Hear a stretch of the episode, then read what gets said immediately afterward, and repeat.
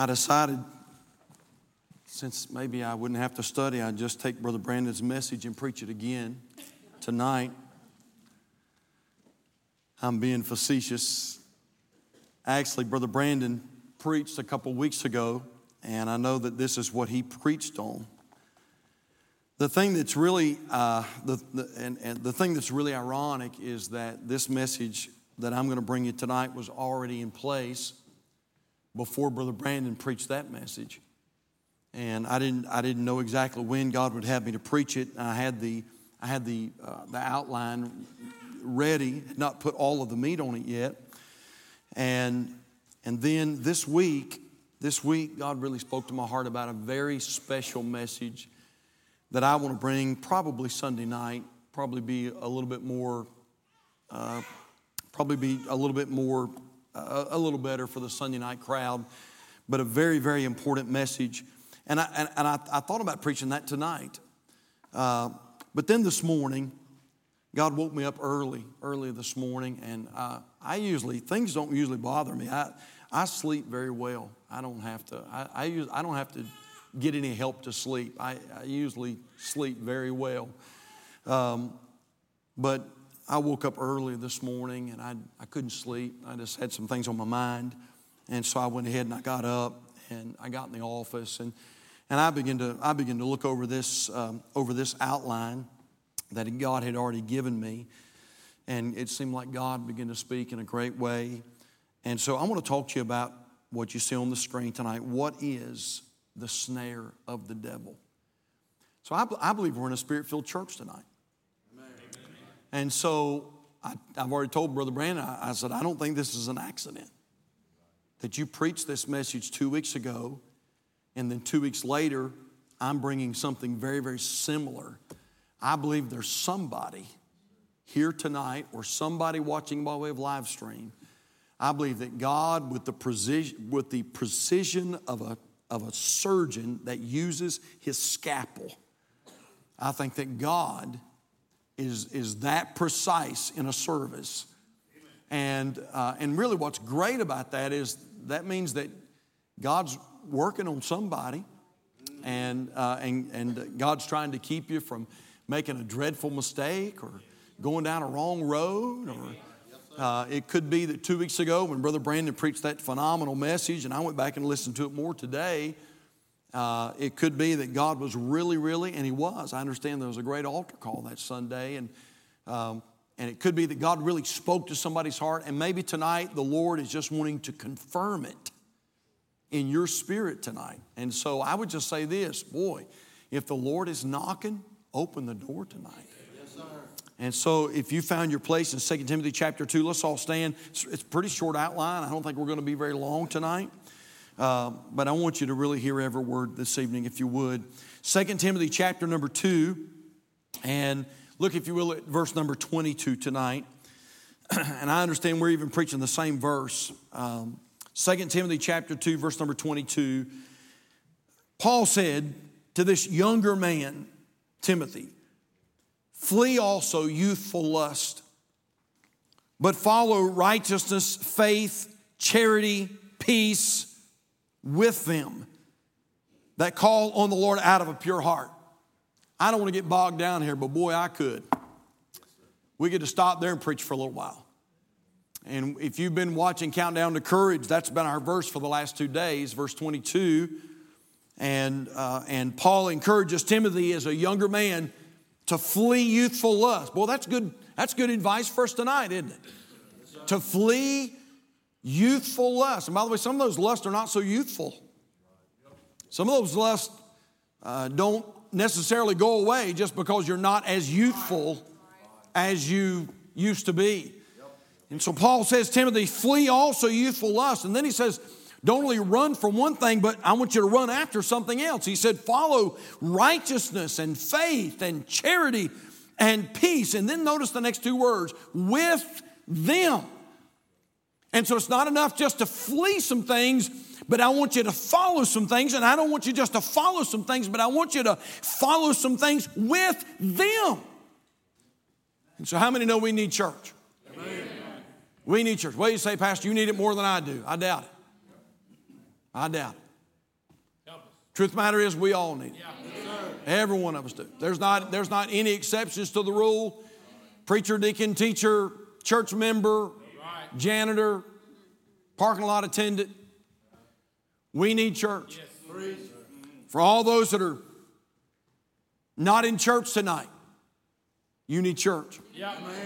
And I'm glad you're watching by way of live stream. That's, that's wonderful. But uh, boy, nothing will take the place of the real thing.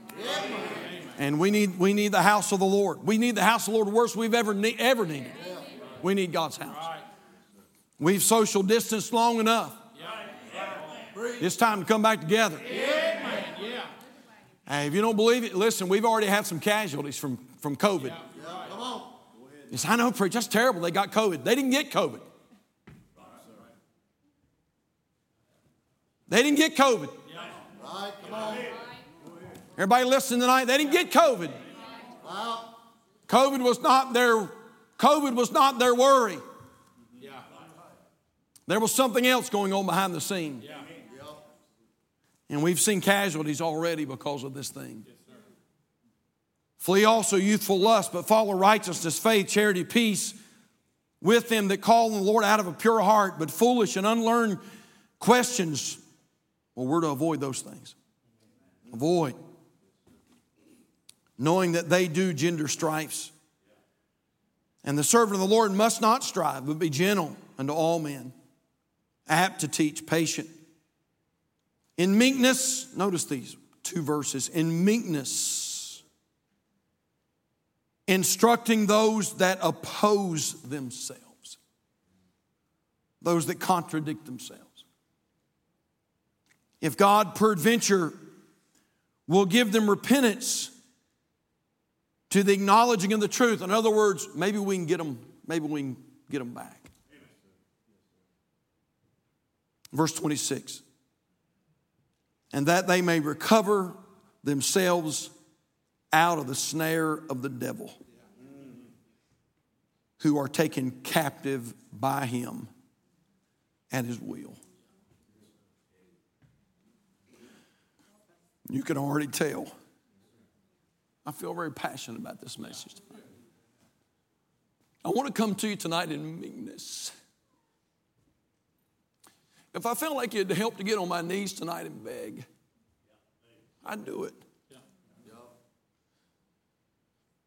You want to live a high life? Man, you just stay plugged in right here. It's the highest life you'll ever live. If you think for half a second that drugs is where it's at and alcohol is where it's at, we were in a restaurant just the other day and some song came over the speakers, and it's some kind of song that says, A beer will solve everything, or something like that. I thought, what a lie. If it's solving everything, why we got so many problems in, in the world today? I want to try to keep you from the snare tonight. You may be seated. Father, I thank you for your blessings.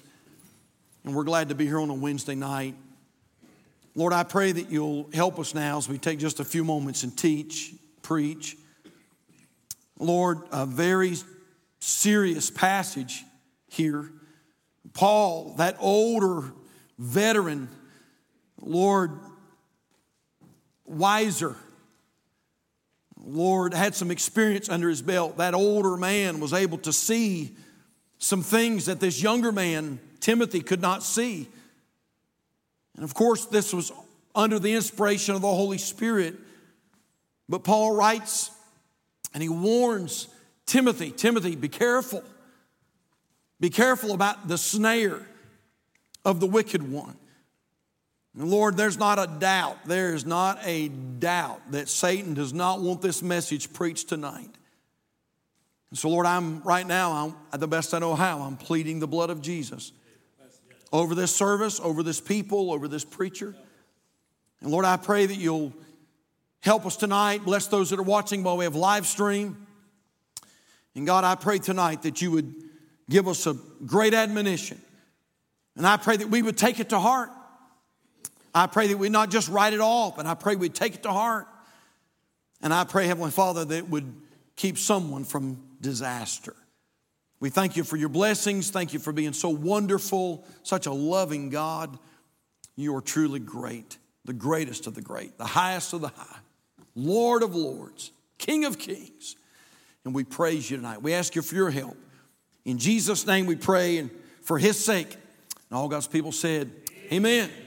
And that they may recover themselves out of the snare of the devil, who are taken captive by him at his will. What is the snare of the devil. What, what exactly is Paul talking about when he mentions the snare of the devil?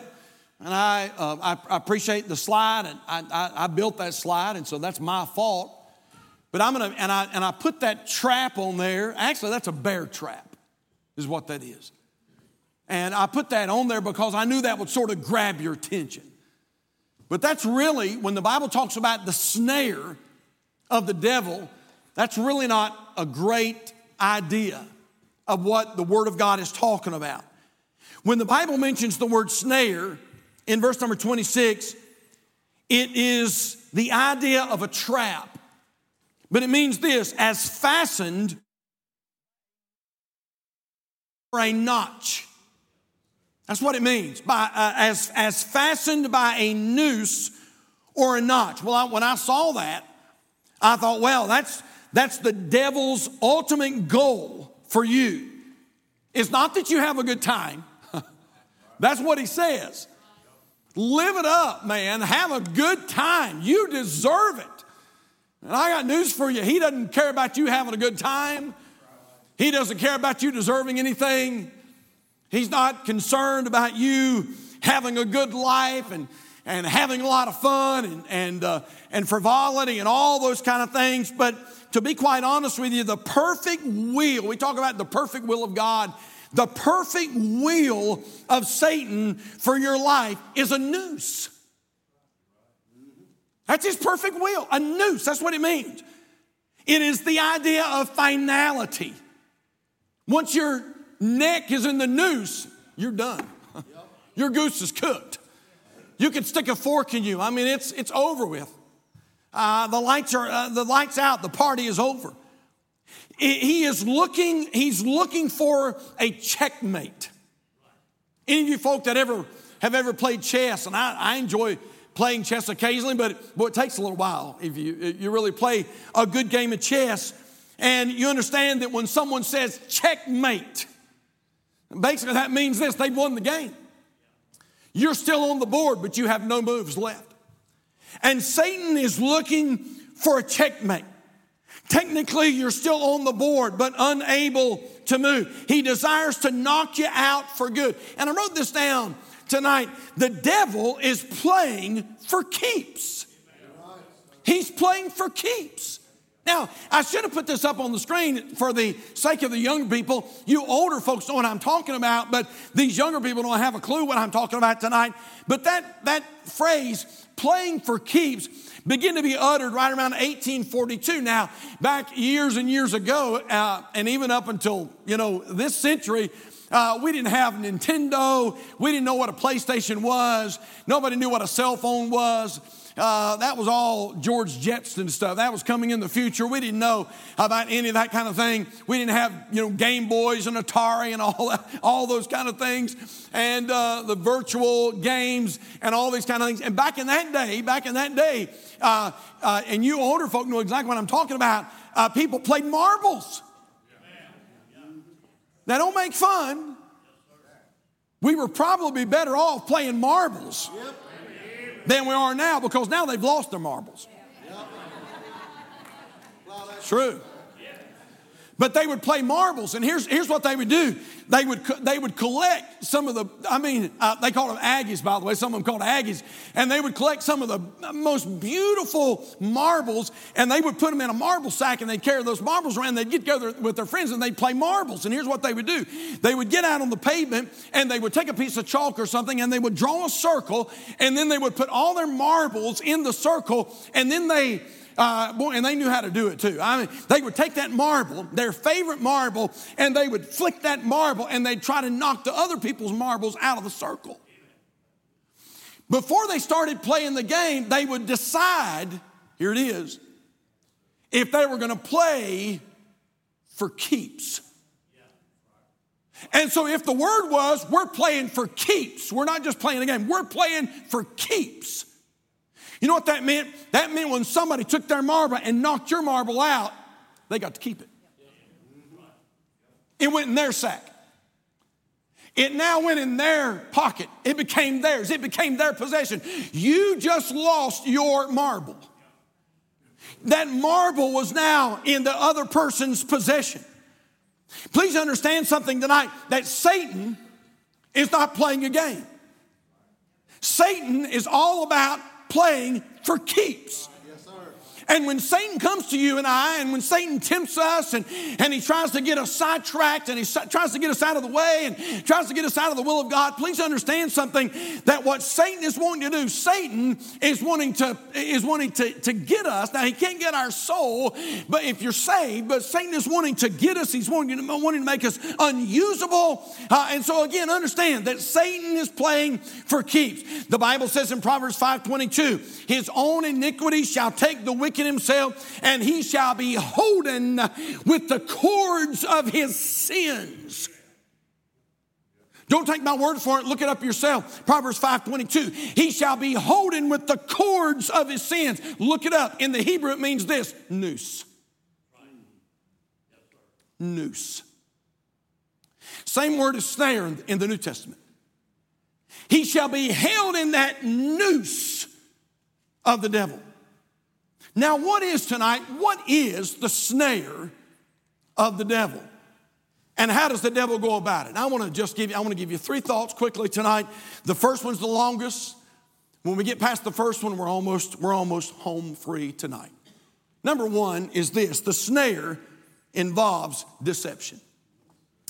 The devil is a deceiver. Please understand, he's a liar. The Bible says in John chapter 8, verse number 44, for he is a liar and the father of it. Now, again, church, hang with me. Young people, please uh, hang with me. And I know now uh, I'm the old guy on the older guy on the block, and and I know uh, uh, some of our young people look at me and they think, well, preacher's just really out there and really old fashioned and all that. And I, I, I get that, but but I'm not so old that I can't try to help you a little bit tonight. And I want to help you by saying this: that you can guarantee this that anything the devil tells you, it's a lie. If it's coming from the devil, it's a lie. If it's coming out of his mouth, it's a lie. It's a lie. Uh, uh, basically, the Bible tells us here that there's nothing he can say that is, that is the truth. Everything he speaks is a lie. He is a liar and the father of lies. He's the greatest liar that's ever been. He's the one inspires all the other lies. And so you can guarantee, yes, if the devil comes and the devil speaks something to you, it is a bold face lie. So the devil comes, the devil says, it won't bother you. It's just weed. We might as well preach it straight tonight. It's just weed. it's just weed.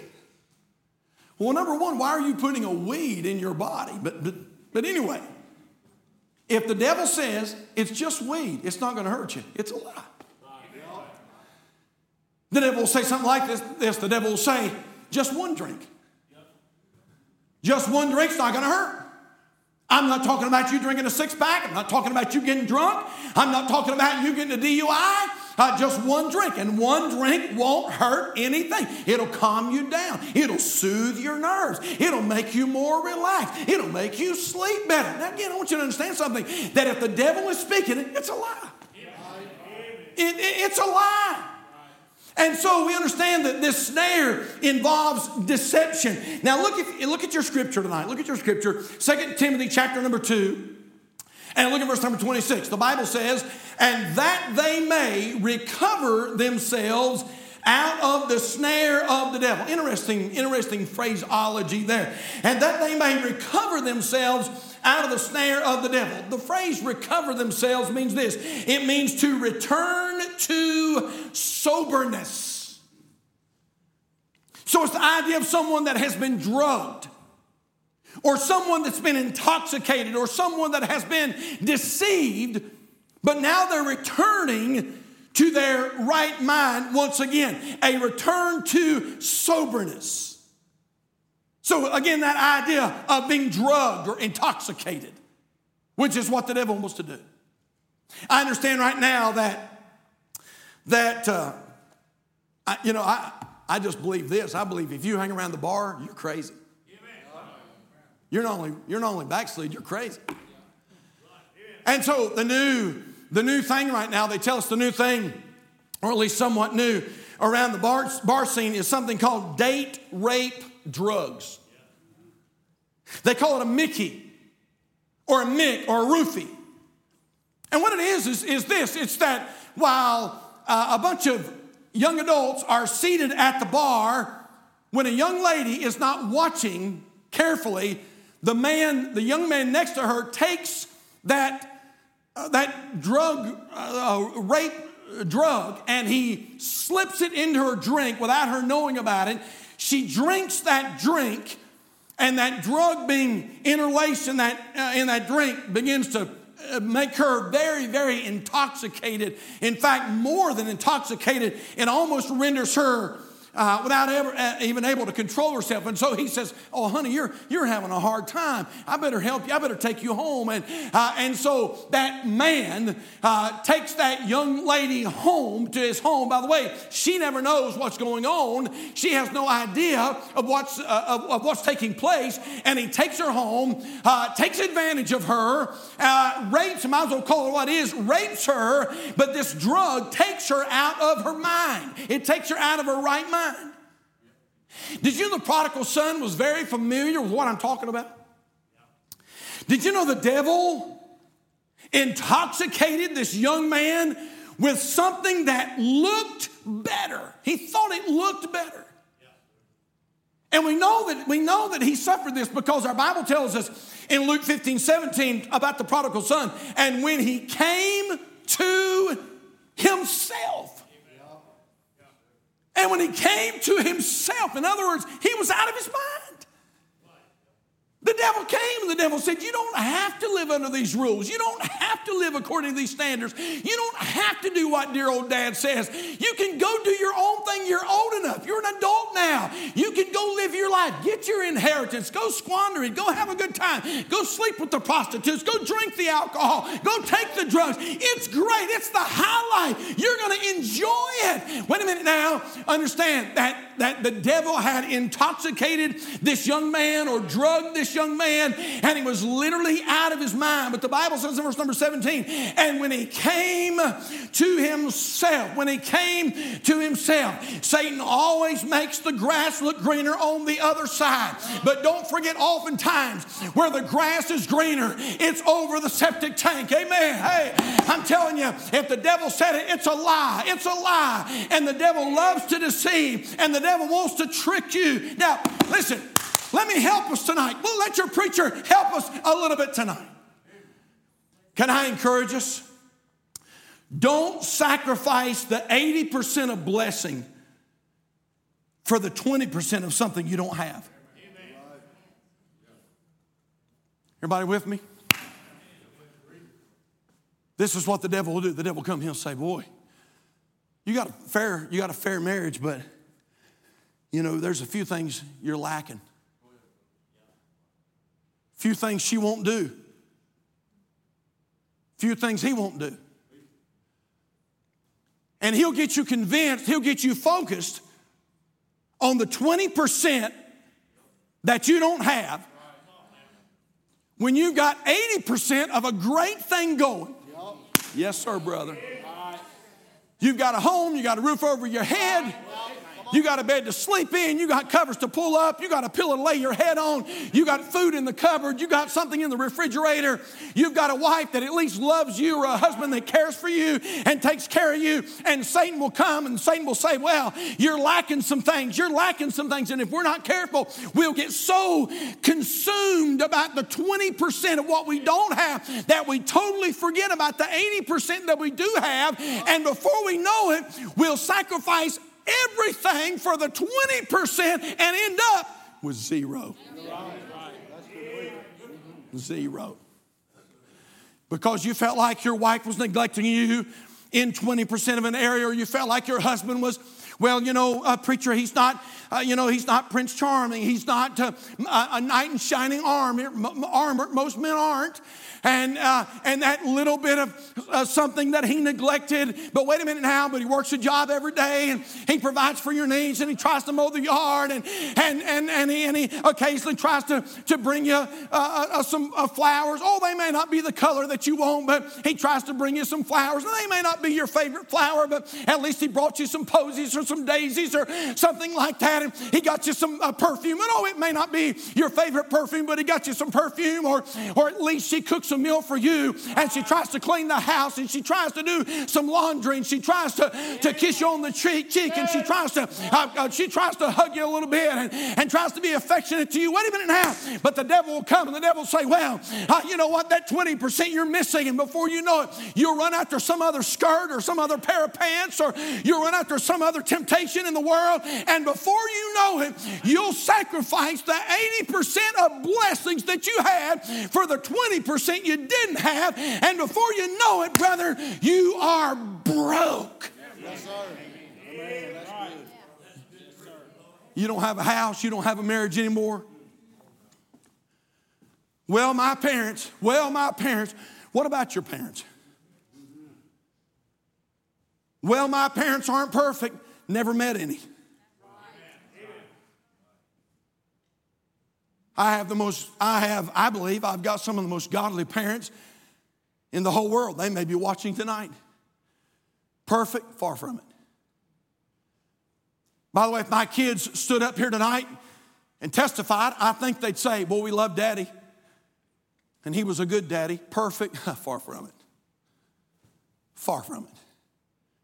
Perfect husband, not on your life. There's no, by the way, there's no perfect people in this church tonight. But the devil will come and the devil will, the devil will deceive. Can I show you what I'm talking about? I want you to hold your place. Hold your place in 2 Timothy chapter 2. And I want you to turn to the very front of your Bibles. Genesis chapter 2. I told you this is the longest point. Genesis chapter number 2. Isn't it interesting that Eve gave up everything for the one thing she didn't have. Look at it in your Bibles, if you will, Genesis chapter 2. We'll turn right back to 2 Timothy after this.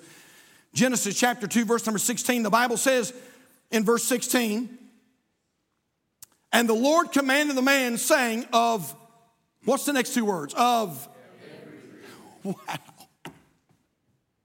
Are you serious? Of every tree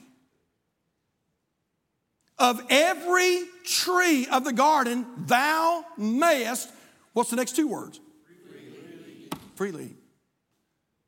As much as you want, as many times a day. Buffet. Listen, the, the listen. the Garden of Eden was a buffet. They could eat as. Uh, I'm just guessing. There must have not been calories. Isn't that a blessing, Brother Rick? Amen. And he said, Of every tree in the garden thou mayest freely eat. Verse 17, here it is. But of thee, what's the word? Tree. Wow. But of the tree of the knowledge of good and evil, thou shalt not eat of it. For in the day that thou eatest thereof, thou shalt surely die. All right, look at Genesis chapter 3, verse number 1. Now the serpent was more subtle than any beast of the field which the Lord God had made, and he said unto the woman, Yea, hath God said, Ye shall not eat of every tree of the garden? he didn't say that. Not what he said. He said, You can eat every tree freely. And he said unto the woman, Yea, hath God said, Ye shall not eat of every tree of the garden? And the woman said unto the serpent, We may eat of the fruit of the, what's the word? Trees of the garden, but the fruit of the, what's the word? Tree. tree. But the fruit of the tree which is in the midst of the garden, God has said, You shall not eat of it, neither shall you touch it, lest you die. My wife and I talk about this all the time. Can you imagine what Eden was like? Can y'all imagine what Eden was like? Can you imagine? It was perfect. It was perfect. There were no briars, there were no weeds. The climate was perfect. I believe the climate was perfect. What, what's a, a perfect climate? Like 73, 75, I don't know, I don't, but whatever it was, it, that's where it was. The thermostat was the same all the time. I can, I can see, and, and the Bible tells us that these beautiful rivers rolled into the Garden of Eden, several different rivers, and man, I believe they were crystal clear, and I believe they were full of fish. All the animals were tame. I mean, honestly, and here's this man and woman all by themselves, nobody to bother them, complete privacy. They can visit a different waterfall every day. They can pick out a different shade tree every day. Man, I mean, honestly, Eden was perfect. And God Almighty comes and says, Every, everything you see, it's yours. That's how much I love you. I want, it's, it's all yours. Every tree, it's yours. But there's just one tree. And Satan came and said, Boy, it, isn't that something? God's not fair. God's not fair. And Eve gave up everything for the one thing she didn't have. You know what? You you know what I think I'd do if I were if I were you here tonight, and you say, Pastor, not everything in our relationship's perfect. You know what I do? I just hang in there. Hang in there. Oh, you say, Pastor, already got somebody, already got somebody in, in view. Well, I, I'm just going to tell you that the next person you go to, they're going to have issues too. it's the truth. Their breath is going to smell, their feet are going to stink. I'm just telling you, I'm telling you. There's going to be days when they wake up grouchy. There's going to be days when they don't treat you exactly like, like, you want to be treated. And, and so I'm just saying, hey, if you got 80% of a good thing going on, man, work on it, work on it, work on it, hang in there, hang in there, hang in there. Uh, why? Because the snare, the snare involves deception. That was the longest point. Number two, the snare involves danger. Now turn back over to 2 Timothy chapter 2 and look at our text again, if you will. This is really interesting. And this is right around where Brother uh, Brandon was preaching. 2 Timothy chapter 2, verse number 26, and that they may recover themselves out of the snare of the devil. Here it is, here it is, who are taken captive by him at his will. This is really interesting. Who are taken captive. Church, y'all know what that means? It means to take alive. To take alive. It means this it means to make a prisoner of war. Did you know the devil? Hey, young people, y'all listening to me? Did you know the devil would rather have you alive than dead? You know why? He knows what he wants to do with you. He knows what he's going to do with you if you allow him to, to get you in this snare. Interesting story reading uh, Chronicles chapter 10. You don't have to go there tonight. But King Saul and Jonathan were in, a, in, a, in the heat of the battle. They were battling the Philistines. Jonathan, the son of Saul, is now dead, and Saul is severely wounded. He knows that he's He's probably not going to make it. He's not going to survive. And so Saul comes to, listen to, listen to this now, uh, young people, listen to me. Uh, Saul comes to his armor bearer, the man that carried his shield, his spear. He came to his armor bearer. He's wounded. He's bleeding out. And he says to his armor bearer, I want you to take my sword and I want you to thrust me through. I want you to finish the job. I want you, I'm, I'm wounded. I'm wounded, but I'm not dead. He said, I want you to kill me. And the Bible says his armor bearer feared to do that. He was afraid to do that. And so the Bible says that Saul took his sword and he fell on his sword.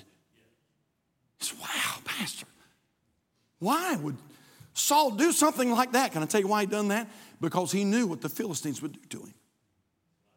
He knew if the Philistines caught him alive, they were going to abuse him. They would keep him alive and they were going to abuse him and torture him and make his life uh, agony and pain. And so Saul, Saul knew. And so Saul said, I, would rather die than, than, have, uh, than have to go through that. And by the way, they, they, by the way, they did that.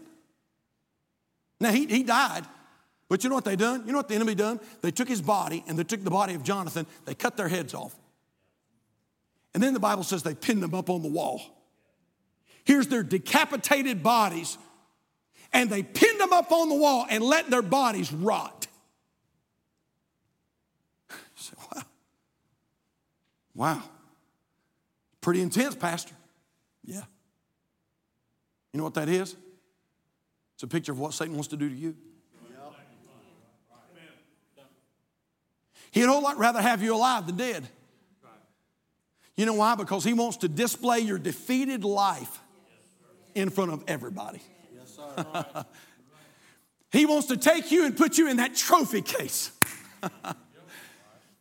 And he wants to show everybody, especially the world. He wants to show all of Union Grove. Well, he thought he was Mr. Hotshot Christian, and he, I guess he wasn't so hot after all. And, and the devil wants to take you and put you in that display case and make you one of his trophies, and so he can brag about uh, breaking you down and tearing you down and, and ruining your life. And I'm going to be honest with you, Calvary. If anything in the world ought to motivate us, that right there ought to motivate us to stay close to the Lord. We're not to be a trophy in Satan's case, we're to be a trophy in God's display case.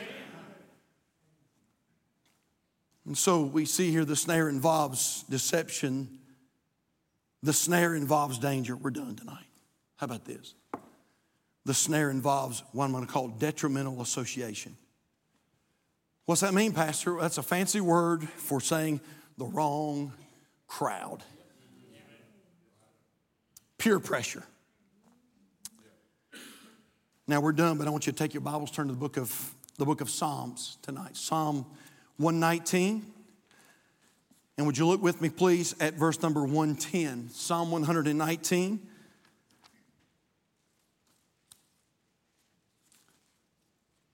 And verse number 110, so important. The snare involves detrimental association. Psalm 119, verse 110 the Bible says, the wicked have laid a snare for me, yet I erred not from thy precepts. The wicked have laid a snare for me. So if, I read my, if I'm reading my Bible right, then that means that evidently the wrong crowd can be a snare. That Satan can use the wrong crowd, the wrong kind of people to be a snare. Turn over just a few pages to Proverbs chapter 22. Proverbs chapter 22, and look at verse number 24. And we're done. Proverbs 22, verse 24, the Bible says,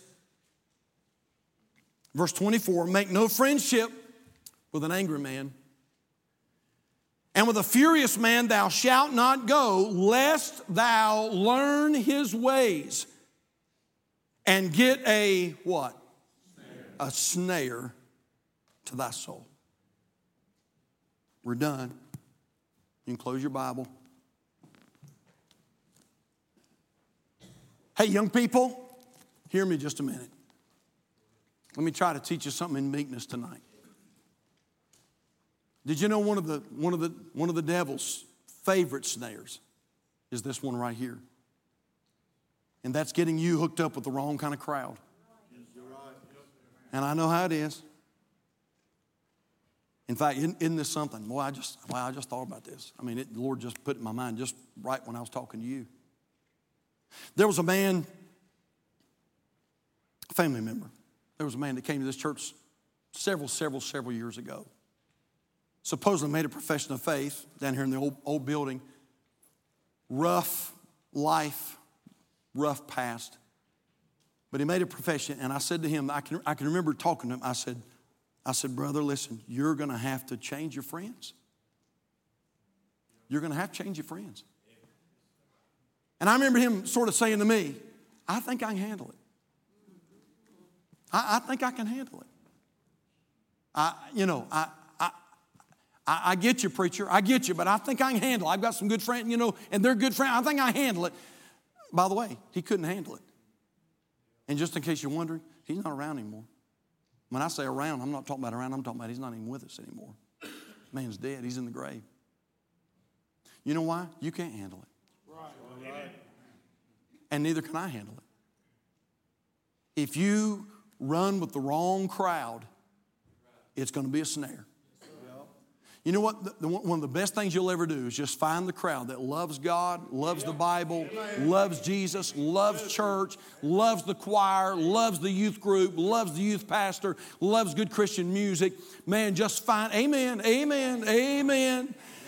You know, the best thing you'll ever do is just find you a crowd that loves the Bible, that loves Jesus, that loves the church, that loves God, that loves good old fashioned music, that, that loves good fellowship. One of the greatest things you'll ever do is find you a crowd like that and just get hooked up with that crowd and stay with that crowd the rest of your life.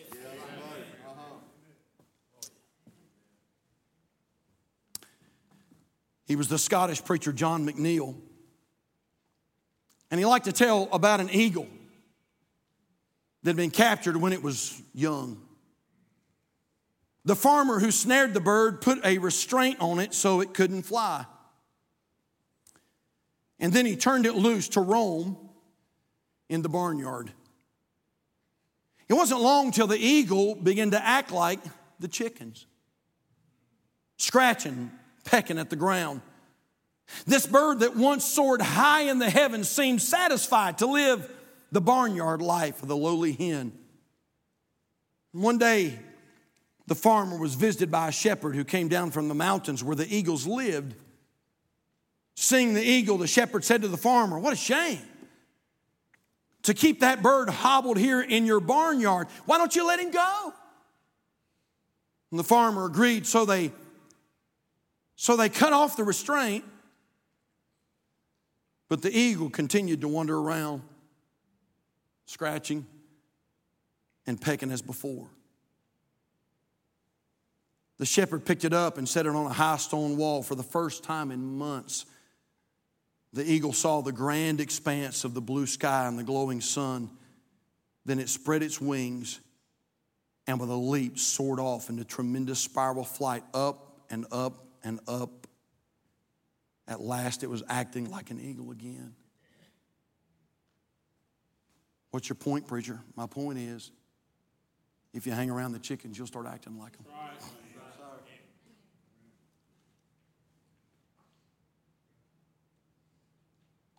If you hang around the drinkers, you'll drink.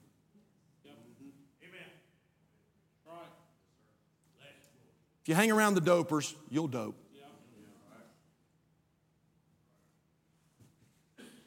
If you hang around the immoral, you'll be immoral. You said, no. Not me, preacher. Yeah, you will. You will. If you don't believe it, we could probably bring a few adults up here. They could do some testimonies tonight.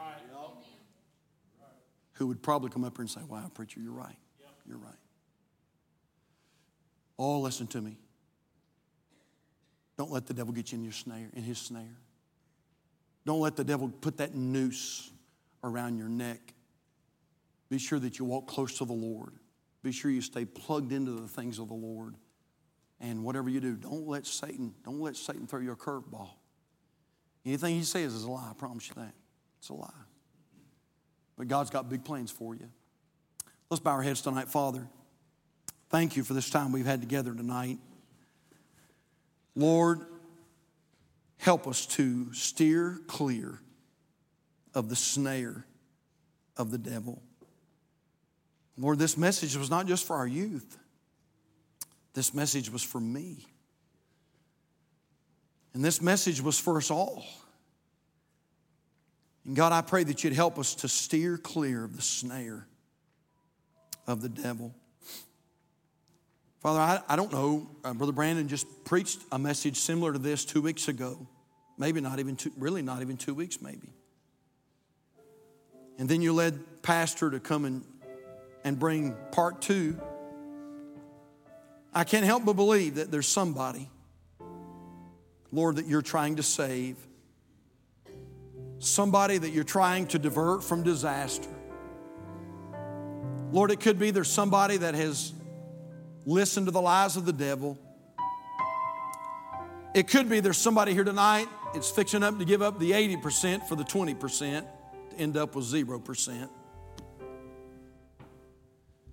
Oh, Lord. Would you please do a work tonight? Our heads are bowed, our eyes are closed. Let's all stand, if you would, all around the house. Couple questions this evening. Number one is this I wonder how many here tonight would say, Preacher, if I died tonight, I know for sure that I would go to heaven. If you can honestly say that, would you slip your hand up tonight? Preacher, I know I'm saved. Praise God. Wonderful, wonderful, wonderful. You can lower your hands.